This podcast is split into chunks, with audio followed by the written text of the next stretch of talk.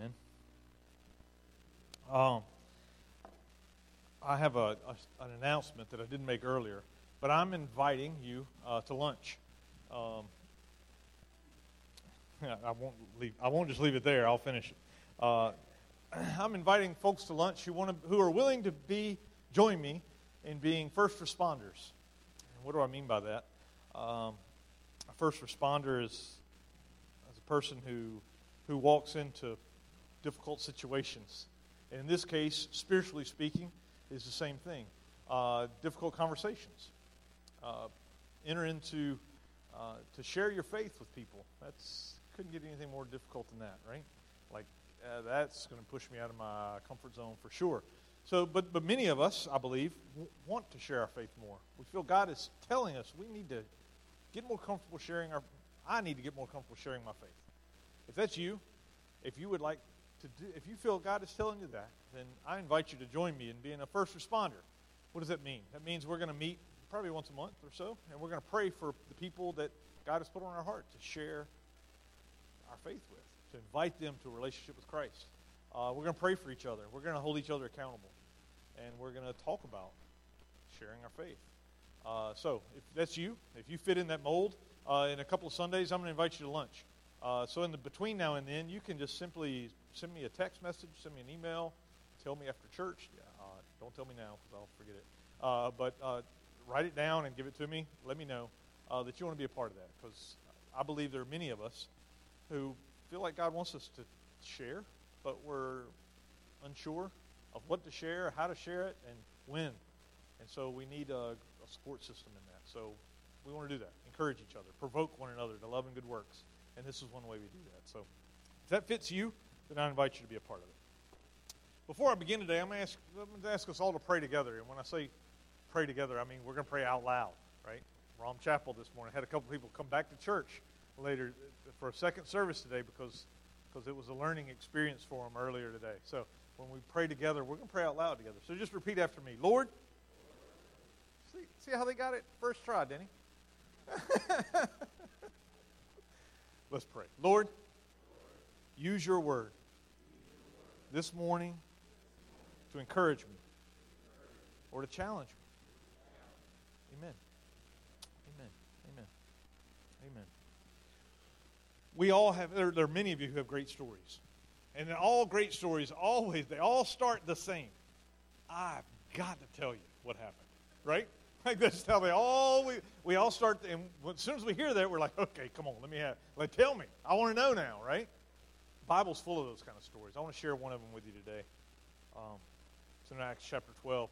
It's the middle of the night, and there's a knock on the door.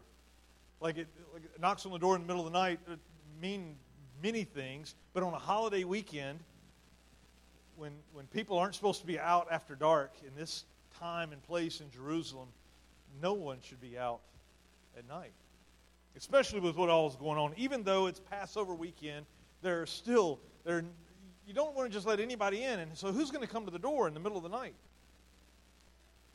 It's a holiday season, so there's a bunch of kids in the house, and just like kids are, the way kids are, before you can say anything, they're off running to hear to see who's at the door to let them in. So you have to yell out, "Don't open the door without finding out who's out there!" Like you're yelling at them, and they're they don't hear a thing. They're just they're off, right? See, there's a lot been going on. Your friend Peter's been arrested for preaching. And you, they're, they're planning to kill him, and you know that. But that's not the worst of it, you see. The king, just a few days before, had, had John's brother, James, killed. Had his had him killed before he had a trial. Before he was found guilty of anything, they just killed him. They didn't even have a good reason for it. Just did it. He couldn't even wait to see if he was actually guilty, which he wasn't, but, but that wasn't the point. They just murdered him. And now Peter is there, waiting to be killed tomorrow. And Mary, so we're all here at Mary's house. That's Mark's mom. You know, we hear this knocking late at night, and oh my goodness, what what could it, should we answer it? Who could, who could be coming to the house this late? All the adults talk it over. One of the kids runs off to sea. And then comes back. it's Peter, it's Peter, it's Peter. And you're like, no, it's not Peter. He's in jail. We all know, we saw him in jail. We know where Peter is. He's not at the door. Maybe the best case, it's his angel, right? But we know it's not Peter. But she runs back to open it anyway. And well, wouldn't you know it? It is Peter. It is Peter. Hey, Peter, it's so good to see you. We've been, we were just praying for you, man. Like, what are you doing here? And he says, oh, my goodness, do I have a story to tell you. He comes in and he begins to tell us this amazing story. That, yeah, I was preaching in town, and but and I was arrested. But it's not just that I was arrested, but I was chained between two guards. I had a guard on my right and a guard on my left. Like, like that's crazy. All because they were going to kill me the next day. And it wasn't just two guards I was chained to, but there was another guard in my cell. And another one outside the door of my cell. Four guards all day long have been rotating shifts around to, to guard me, Peter. Like, really? What am I going to do? They know they're going to kill me tomorrow. Herod had plans to do that. So all I could do was pray. I knew what tomorrow was going to hold. All I could do was pray. And I, I fell asleep praying, as a matter of fact. And, and it seemed like just a, just a couple of minutes ago, right? I was asleep, dead asleep, and all of a sudden, somebody punches me in the ribs. Like, I was, I, I woke up thinking, like, what, are they starting the beating already? Like, really? They can't wait until morning time? And then this bright light shone. I, I realized that the, the cell was all lit up, and it was, it kind of, I was a little confused. I didn't know what was happening. I looked up, and there's an angel standing above me. And the angel said to me, get up.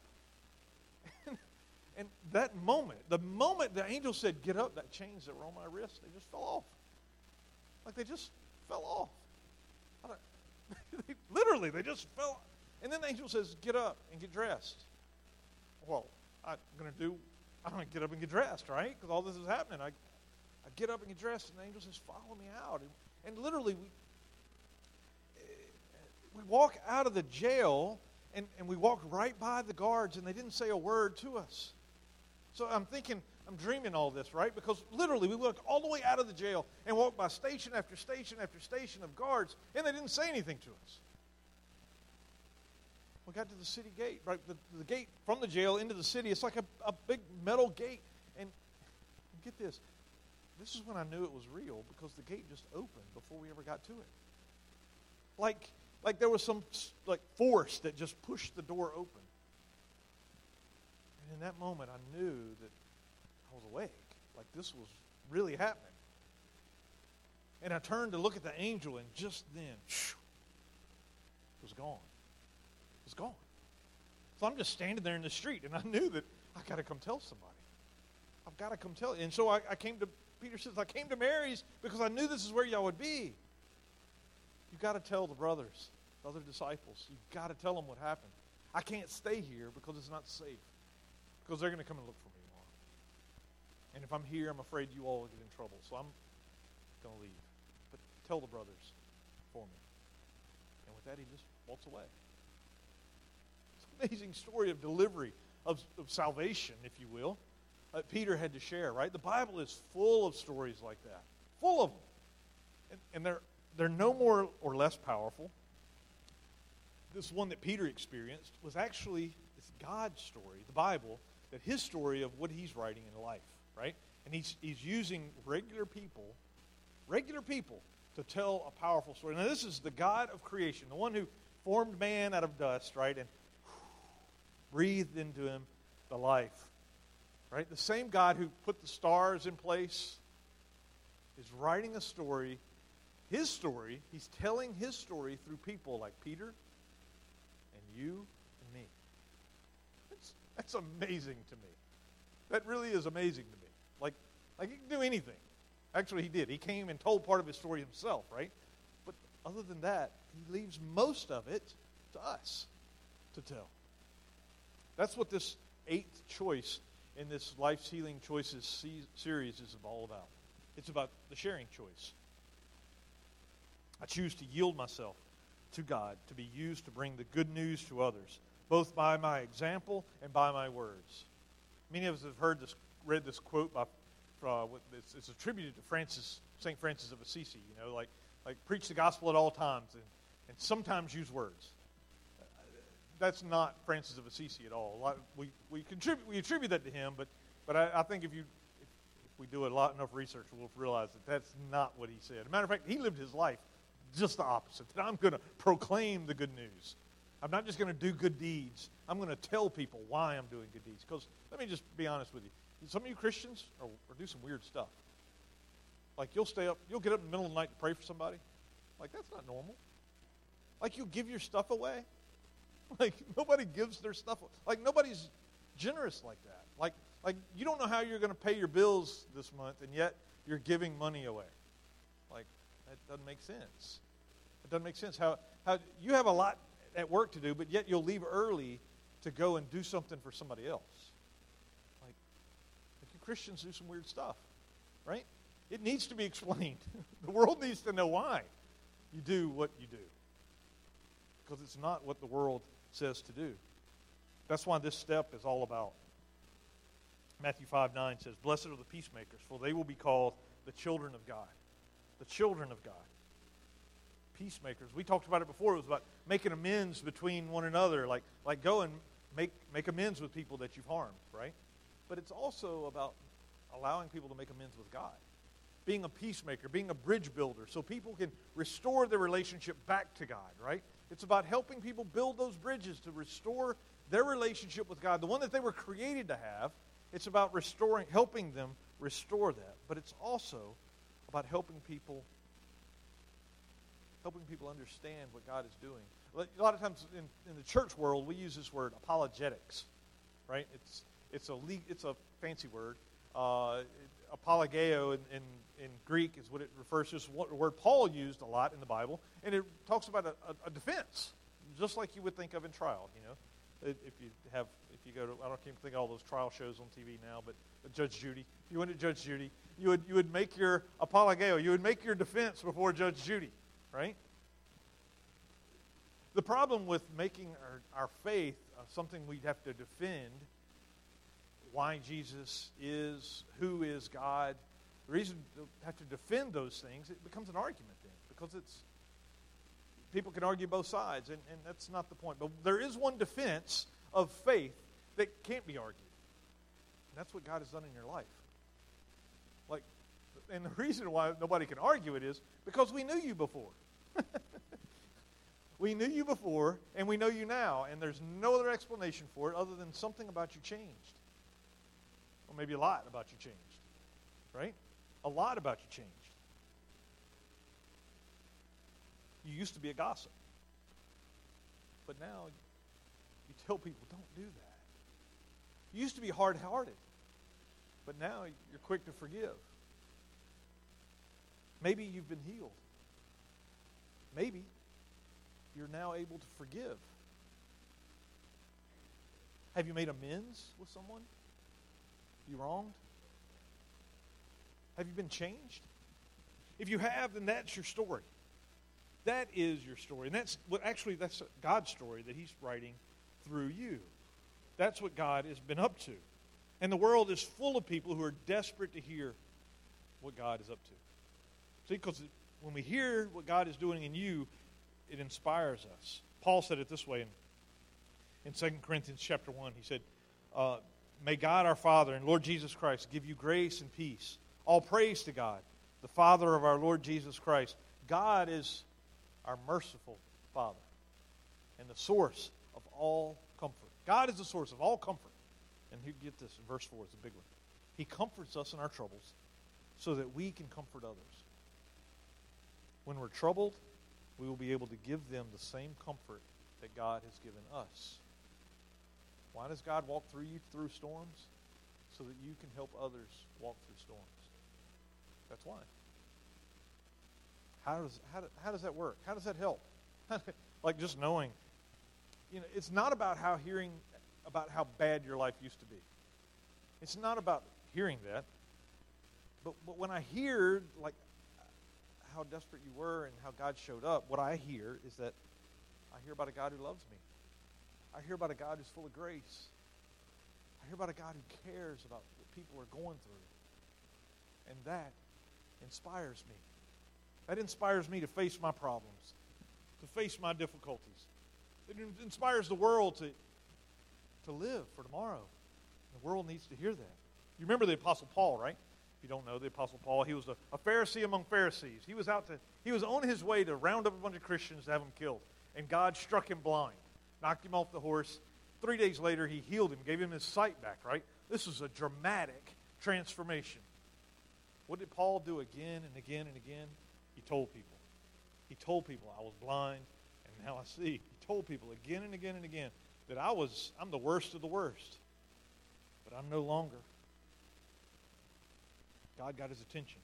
That's the first of two things I want to share with you today, that God gets our attention. And that's one thing we can share with people, how God got our attention. Scripture says it. Sometimes it takes a painful experience to make us change our ways. It's not saying that all pain that we experience in life is so we change something, but, but what it does say is that, that, that God wants us to be in a relationship with him. And sometimes he allows that to move us close to him, to move us close to them. Paul knew that, and that's why he wrote in Second Corinthians seven that, that, that when he offends people sometimes, he makes them uncomfortable so that they will repent. So that they will, because repentance, being near to being returned back to relationship with God, is the best thing that can happen to them. Many people say, but you know, I, I haven't gone through what so many people are going through. I haven't experienced that. My, how can my story help others? I think of people who lived a pretty good life. You know, who would say that? I mean, I wasn't an alcoholic. I didn't have an affair. I haven't done anything that, really that bad. Maybe that's you. You don't have a dramatic salvation story like Peter. Like, suck you out of jail, right? Not many of us do. Peter does, right? Maybe you don't have a transformation story like Paul, that you were blind and now you see. Maybe not. Maybe you don't have a prodigal story, that you, you just squandered everything and found yourself desperate. Maybe that's not you, but you do have a story. You do have a story because, well, if you're a Christian, if you're a follower of Jesus, you do have a story because your life has been changed.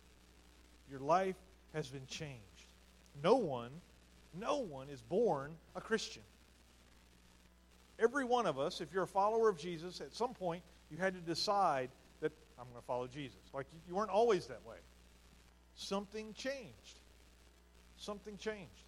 And it doesn't matter what got you to that point. At that point, you became a Christian. Up to then, we, we come from all different backgrounds and all different experiences. We have a whole bunch of different things that got us there. I was watching the World Series. Anybody else Anybody else watch the World Series with me? Yeah, okay. All right. So uh, on the game four, uh, Jose, and I'll, I can't pronounce his name, Yurkury, I think is how you say his name. I don't know. Uh His first major league start was in the World Series. How about that? Now, that would be great, wouldn't it? Your, like your first day on the job would be the World Series. How, how good is that? I mean, it's not it's not his first day on the job, but you know, this was his first major league start. Was in the World Series, and then, but he's a pitcher, so you know, and, so I didn't get much into that part. But what I got into was was when he got to the plate, his first major league at bat, and the announcers on T V, they were just going off on this guy about how bad his stance was. I mean, he was literally, he was like batting like this. He was like, he was like almost in the dugout trying to bat. it was it was pretty wild. But it, I would too, because because there's one thing about throwing a ninety mile an hour fastball. It's another one about having them come underneath your chin, right? It's a whole different ballgame. And so he was a little intimidated, right? But he's a pitcher, so of course. So I'm not going to be on him too hard. But what I will say about about about hit, great hitters is that they they too have some pretty crazy stances. If you watch baseball, uh, they they some of them stand with their feet right together, and some of them are like wide. They get their feet all wide apart. And some of them have the bat way stuck straight up in the air, and some of them it's almost touching their back. Right? They have all different kind of stances. Same thing with golf. They all have different kind of stances. That, that but but great hitters in baseball and great golfers, all of them, when they make contact with the ball, you could almost take a picture of it and lay it on top of all the great hitters, and they all look exact, almost exactly the same. Their form at contact is exactly the same. You may say, what does that have to do with anything about what you're talking about here? It doesn't matter how you get to it. right? It's because at the point of contact, we all experience transformation at Christ, right? That point is the same for all of us. But we may bring, we may start out in a different stance, and that's all right. So your story doesn't have to be my story. My story doesn't have to be yours. But the transformation that happens in Christ is going to be the same for all of us. It's going to be the same for all of us. So, what is it that got your attention?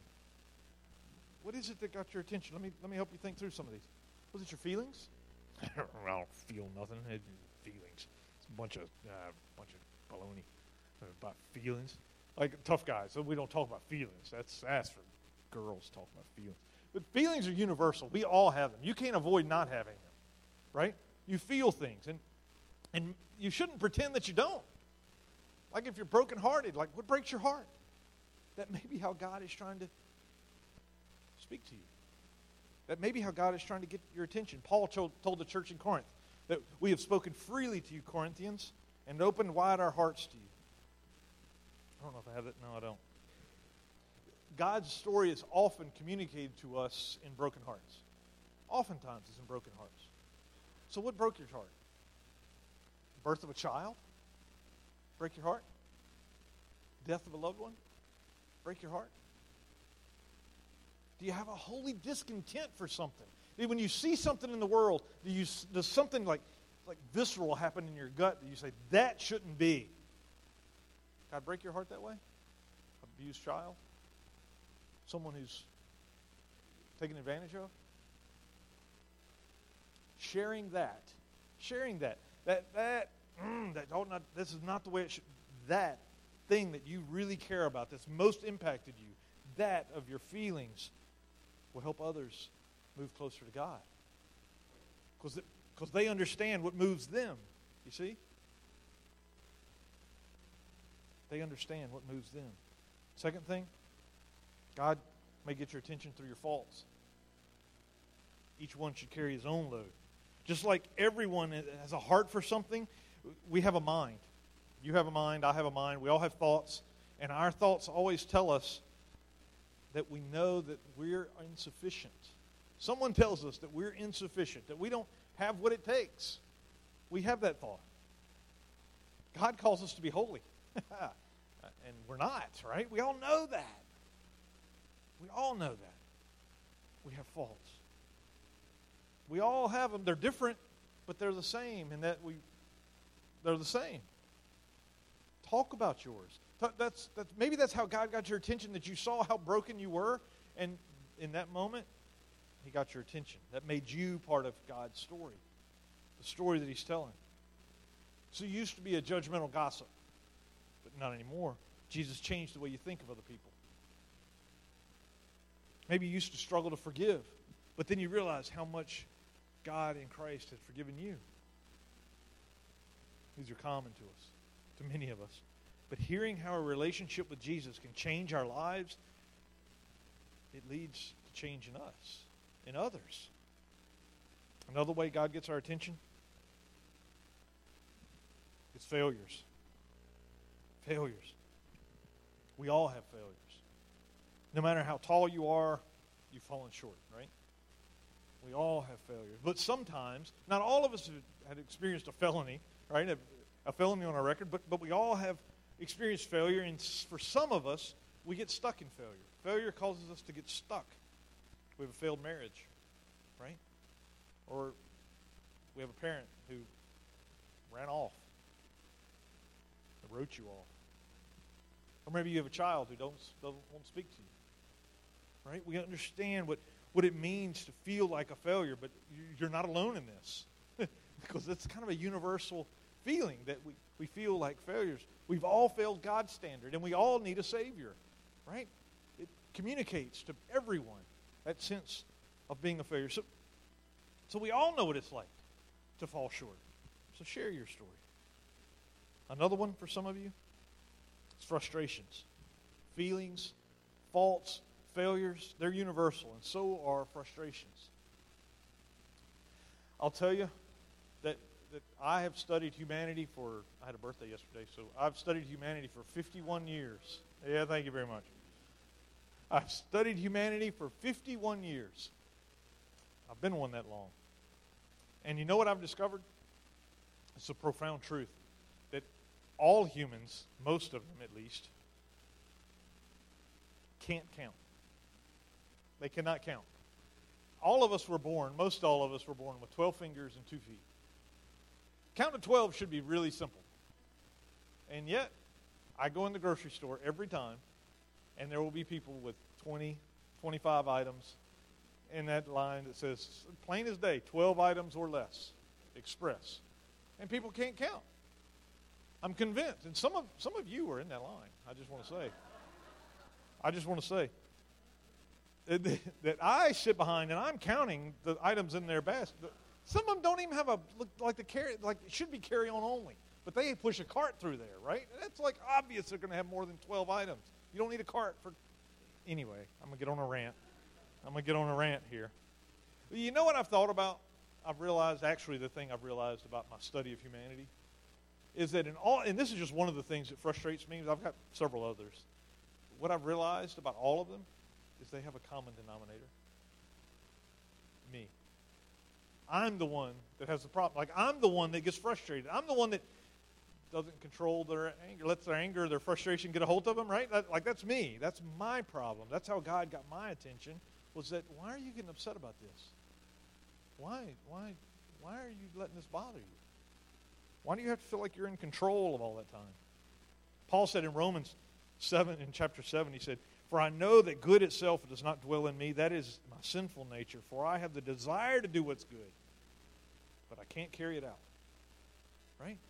Can't carry it out. Maybe you too have frustrations, and they they kind of get the best of you sometimes. Tell that's that's part of your story. How God has got gotten your attention through your frustrations, and is saying, why? It's not about you. Why are you letting this frustrate you? So, finally, another one that God uses to get our attention is fears. Fears. Now, fears are generally irrational. Sometimes they can be real, though. I mean, we can be in scary situations at times, but a lot of times, usually, our fears are, are pretty irrational. They're like things that n- are not really going to ever happen, but we get afraid of them anyway. Like sharing your faith. You're worried about, well, what are they going to think of me? And they're not. but, but I have a friend who uh, was in a scary situation, right? And he, he, literally in a foxhole, and he prayed, "God, if you get me out of this, I'll read your Bible every year." And so for the last thirty, thirty-five years, he's read the Bible all the way through every year. Why? Because a fear changed him. God used a fear, a real fear, whether it was, I mean, he was literally in a foxhole, uh, but God used that experience to change his life. And maybe that's a fear that maybe you've experienced that God used to get your attention and has changed you. See, everyone's afraid of something. Everyone. Even the toughest tough guy, the most spiritual rock in the church, is afraid of something. Everyone connects to that. You see, everybody has a story, a story of, of what brought them to God. Every one of you who's a Christian, you have a story of what brought you to God. What keeps you humble before him? What is it? What keeps you knowing that you need a Savior? Years ago, I heard a story of... Uh, Johnny Erickson Tada. I don't know if you've ever heard of her or not, but uh, she's probably in her seventies now. Uh, she was uh, over in Baltimore, near Baltimore. Uh, she was diving in the Chesapeake Bay, and the water was a lot more shallow than she thought, and she sh- hit a piling. She dove headfirst and hit a piling, I believe, in, uh, in the bay, and it left her paralyzed. She fractured C four and C five in her neck, and she was, she's been paralyzed from her shoulders down for fifty-two years. She spent in a wheelchair fighting to live, literally fighting to live. Uh, and she has said many times and, and written many times that, that I'd rather be in a wheelchair with Jesus than walking without him. I'd rather be in a wheelchair with Jesus than walking without him. You see, what, what she found that, that, that being with Jesus proved to be greater than any circumstance without him. Anything that I could possibly dream up that with, without Jesus would not be as good as me being stuck in this chair with him. Now, that's not to say that it hasn't been easy. Can't imagine how difficult it's been. But that's her experience. Why? Because the closer you get to Jesus, The closer you get to him, the more clear you see how everything else pales in comparison. The closer we get to Jesus, even though he doesn't deliver us out of our problems, even though he just walks with us through them, we find that his presence in our lives changes us in truly profound ways, if you've experienced that. And that's what I wanted, the second thing, second point of the two, two points of this whole message, and you're thinking, boy, it's taking him a long time to get number two. You're right. The second thing is what I learned in the process. That's what I can share. It's what I learned in the process. You see, when we get close to Christ, we can't help but learn stuff. Because you're like, oh, God. I mean, like, you don't say it disrespectfully. You're like, oh, God. You're there, right? And you begin to discover things about yourself, about the world. You learn as you get close to Christ. Paul, one, who learned a lot about God, was beaten, persecuted. He wrote this in Second Corinthians chapter one. Brothers and sisters, we don't want to want you to be ignorant about the suffering we experienced in the province of Asia. It was so extreme that it was beyond our ability to endure. We even wondered if we could go on living. In fact, we still feel as if we're under a death sentence. But we suffered so that we would stop trusting ourselves and learn to trust God, who brings back the, from the dead to life. He has rescued us from a terrible death, and he will rescue us in the future. We're confident that he will continue to rescue us. Paul was suffering what had to be an eternal significance, right? Like, it taught him. He would his suffering was eternal, had eternal significance. It taught him everything about Christ. And I'm not saying that God punishes us, makes us go through difficulties to teach us, but what I am saying is that God will never waste a hurt you experience because he loves you too much. He loves you too much to waste anything that the world brings into your life, that death brings into your life, that pain brings into your life. God is not going to waste that for your good. That's what you can share. That in the process, we learn, the process of healing, we learn to depend on God's love. Paul said it again and again and again. God has and God will. God has and God will. I know he has in the past and he will again. I know he has and he will. He says it over and over because God's love never runs out. God's love is never withheld from us. God's love is always present. So we can trust God because he's trustworthy. And if we can trust him to love us no matter what, we can trust his word. That's the second thing that I pray that you learn in the healing process, is that to follow God's word. We learn that we can obey his word. It makes a difference when we actually do what God says. We know that. We learn to live a new life that, that he teaches us actually to be generous. He teaches us to forgive. He teaches us to serve rather than wait to be served. And when we do that, when we learn those, those habits, we learn to live the life that he created us to live. We learn it actually makes a difference. It's the change, the life that he wants us to live is all about service, generosity. It's about others. It ain't about us. And we learn that. The closer we get to Christ, the more we learn about the life that he's promised for us. Now this is our boast, Paul says. This is what I'm going to brag about. Our conscience testifies that we've conducted ourselves in the world and especially in our relationships with you with integrity and godly sincerity. We've done so relying not only not on worldly wisdom, but on God's grace. But on God's grace. God's grace has made a difference. I hope you saw all those us's and we's in there, because that's the, another thing you can share with people, that you have to share as you've been changed, is that you need other people. Myself, coming up out of a kind of a dysfunctional family, I wanted to get away from it. I wanted to put as much distance as I could between it and me, right? Maryland seemed to be about as far away from anywhere as you could get at the time. Still wondering about that, Bob. Still wondering. But what I found out when I got here was that you can't do this alone. You can't do this alone. I didn't understand that until I met Guinea Leg, you know, and he began to make a difference in my life, to share his life with mine, with me. He told me about when he wanted to take his own life and how he, all the things that he had been through. Then I met a few other men, Themo and Claudia and Ashley and Dane, other men who have made me who I am today by sharing their life with me. You see, the Christian faith is not meant to be lived alone. It's not meant to be a solo thing. It's meant to be done in community. That's why we share Holy Communion together. That's why it's called communion, because you do it in community.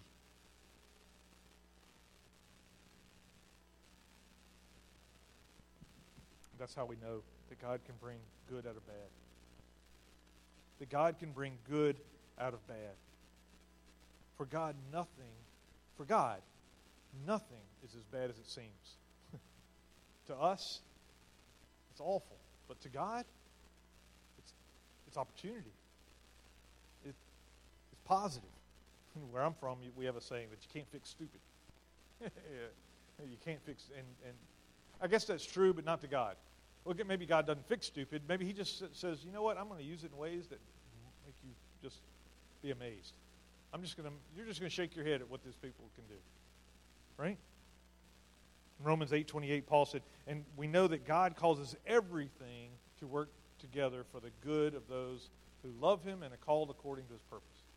Everything that works for the good of those who God wants to use, who God loves. Tom Willis and I are serving on a uh, Kairos weekend. If you're not familiar with that, that's like uh, many of you probably heard us talk about the Walk to Emmaus or Chrysalis, those kinds of events. Uh, it's a three-day retreat, I guess, but we're doing it in a prison. Uh, we're doing it in uh, Sussex Correctional Institute down in Georgetown, and uh, we and about twenty-five other men are going into the prison for the weekend to to do that. And uh, last uh, several years ago, probably four years ago, I was on a team before. And when I got home, I got a letter from one of the inmates, residents, sorry. Uh, they're not inmates, they're residents. Uh, and so one of them wrote me a letter when we got out. He kind of, I don't know how he found out who I was, but because you're not supposed to share that kind of stuff. But he did. He sent me a letter, and he and he told me in the letter that, that and he was had a twenty-year sentence uh, for things that he, he needed. To, he deserved twenty years for, maybe more. Um, but what he wrote in the letter was that being in prison was the best thing to happen to him. Who's going to say that? That's just, at first instinct, that's just a dumb thing to say. Like, that's not the best, like, how could that ever be the best thing to happen to you? Christ, that's how. He said, I met Jesus there. It changed my life. Like, I would, I'd be a dead man. He said, but I'm not now. I'm alive. Changed his life. How that can be is only God. In, in Genesis, Uh, Joseph, he wrote about his brothers. Remember the ones who threw him in the hole? To, to, they were going to kill him and sell him or whatever else. Joseph said, you know, you meant it to harm me, but God meant it to save others. God said, I, I'm the, what should break you, what should be a waste, I'm going to redeem. Bad becomes the source of good when God is at work in our lives and in, our, in the world. And that gives us hope. That if we're close to Jesus, that we have hope that we can change things, that he can change things. So, so I just want to say, if you don't feel like, you know, I can't share my faith with people because I'm not there yet, then share where you are, right?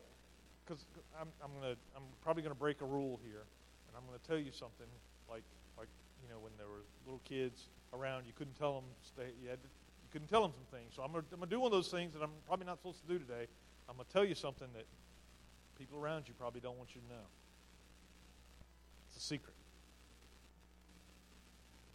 Nobody thinks you're perfect. I'll, I'll say it again because some of you didn't hear that. Nobody thinks you're perfect. That's a secret. But, but seriously, like like we get caught up in we can't tell people what's going, what our problems, right? But the reality is that everybody knows you got problems. Well, Lord, for some of you, we can see it. Like, right? We we know. we, we know you got problems. Sorry, I'm being judgmental. for, but no, we know that nobody's perfect, right? Good Lord, y'all are looking at me, and you know, you're like, yeah, we're right. So we can, like, let that off of you. You don't have to carry that burden. You're not. We're not. Nobody is. So, so tell people what you're struggling with. That gives hope. Because, you see, like, I struggle with forgiveness, but Jesus is showing me I don't have to. I struggle with drinking too much, but Jesus is showing me that's a choice. I, I can't stop smoking, or at least I tell myself I can't smoke. I'll stop smoking, but I know that's just a choice. It's not like he wants me to be free from that. That's your story. that you know that he wants you to be free. Now, now you just haven't followed along with that, right? But that's a choice, and that's your story. That's where you are. It's okay to not be perfect, but just know that he's not going to leave you alone there. And that's the point. The sharing choice is about yielding myself to God to be used to bring the good news to others by my example and by my words. The choice is about helping others take a healing choice. I shared with you all before that that uh, this year I've, I've begun. I'm sorry, coaching at Kent County High School, and, and one of those practices we do, every football team everywhere that I've ever been a part of, they all have the same tradition. The last regular season, I don't know if volleyball does, it's not, but the last regular season practice, they have this thing they call uh, um, senior speeches. You know, it's different schools call them different things. And uh, the seniors get up and they tell, you know, like like how it's really impacted them being a part of the team or whatever. You know, the good things, the bad things. No, they don't share the bad things. They share the good things. And they they, they call it at Kent County, and I don't know if the, all those teams call it that, but they call them uh, passing the torch. And it's kind of a it's kind of a neat thing. Uh, what's what's neat about it is the kids to a to a player, they'll all tell the same kind of story. Is that, you know, I I didn't think I wanted to do this. You know, I kind of got tired, burned out my sophomore year because I wasn't getting playing time, and I wanted to quit, but I didn't. And and don't quit. You know, they'll always don't quit. This is a brotherhood. This is a family. Like, don't stop. They want to inspire others to, to keep on, keeping on. That it's worth it, right? We call it in football a brotherhood. That we're in it for each other. And it's a pretty true statement. And, and it's always funny that, that when the kids are telling those stories, and they always ask the coaches to be there when they share the stories, that all the, you know, tough football coaches, you know, we're we're all like sitting around on the edge. And uh, all of a sudden, I can't explain it. When they're telling stories about how the sport has moved them, how, how the team has, has changed their life, and stuff gets, starts flying around. It gets in your eye. And and you have to, like, you know, like, Some some guys have to turn around. You know, it's really it's really funny that, that everybody is drawn to that. Stories of transformation. Everybody is affected by that. You can't, there wasn't a dry eye in the place. Because everybody connects with stories of transformation and change. We need to get used to telling God's story. We need to get we need to get used to telling it. You and I. And I understand there are those of us here today who don't have prodigal son stories. The ones who went off and crashed their lives. That's not your story. That's not mine. But I think most church folk have elder brother stories. And if you're not familiar with the elder brother in the story, you remember that in the prodigal son's tale, he was the one that stayed home and kept working for dad and kept doing what dad wanted him to do. He kept. He was the good one. He was the good son. But what, when his younger brother came back, he got angry because why? What's he doing coming back? You see, I say we're like the elder brother, but we're not completely because, because oftentimes we're glad that the prodigal finds forgiveness. We're glad that the prodigal finds forgiveness from God. That they they really needed Jesus. We're glad that they found him. You're just glad that, that you were never so bad that you needed Jesus to die for you. And that when you think that thought, that's when it strikes you that, oh my goodness, I have been that elder brother. I have been the one that acted like, I don't, Jesus didn't need to die for me. I'm okay. The elder brother in the story leaves without going to the party. But see, if you're a follower of Jesus, you get it. You understand that you actually need Jesus, right? You actually need him, and that he's changing your life. And the closer you get to Jesus, the more clear your mistakes are, the more clear your forgiveness is. You still have a story to share, and there are people dying to hear it. There are people dying to hear it. So I want to help you. I want to help you understand your story, to listen to God.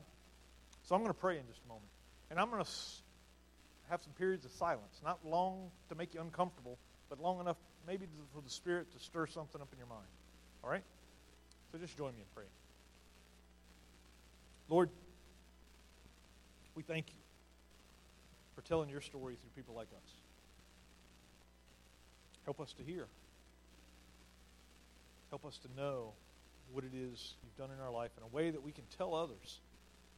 So I ask you now, Lord, Show us what our life was like before we surrendered to Christ, before we became a Christian. What was our life like? Show me.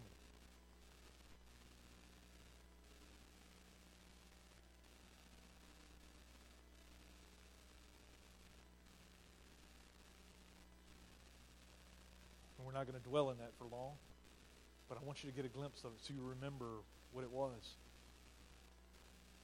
God, show us the circumstances of how we came to surrender our lives to Christ, how it was we became into a relationship with Jesus, how you got our attention, who was there, where were we,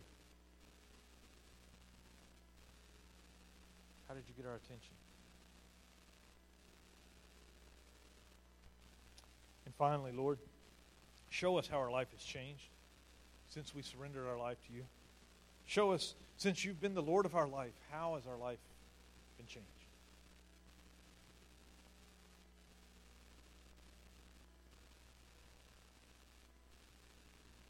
What have you taught us? What have you enabled us to do? God, we understand that as we're, as we're a follower of you, we have an answer to all three of those questions. All three of those have an answer. And that's your story in us. That's good news. That's the good news we've lived out. Thank you, Lord, for showing us. God, as we continue in prayer, I lift to you our, our church leaders, our con- our denominational leaders, God, our conference leadership. Lord, I ask that you would give them boldness and wisdom to make decisions that are in keeping with your word, with your will, with your desire for us as the people of God. Lead us, Lord. God, we lift to you marriages that are in trouble, where forgiveness is no longer the norm, where communication doesn't really happen anymore. God, I ask you to, to help them to love each other again, to, to heal wounds. God, to remind them of what it was like when they first fell in love, to find joy in each other again. Thank you, Lord. We lift to you as well, God, the military, first responders, folks who are used to